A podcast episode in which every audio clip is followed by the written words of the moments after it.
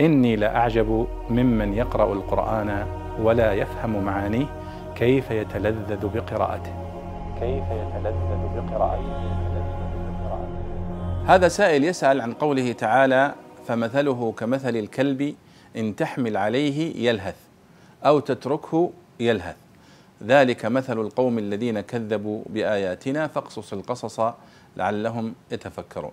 هذه آه، العبارة وهي كلمة إن تحمل عليه يلهث ما معناها؟ هذا هو السؤال.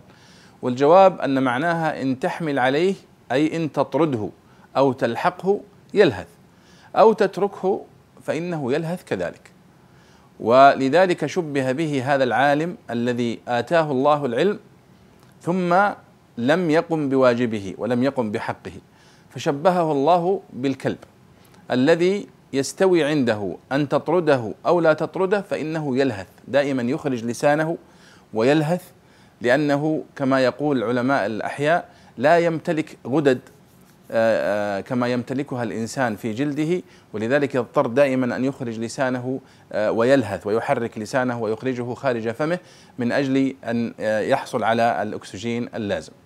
فهذا هو معنى قوله إن تحمل عليه يلهث أو تتركه يلهث، إن تطرده يلهث أو تتركه فإنه يلهث كذلك كما قال المفسرون رحمهم الله تعالى.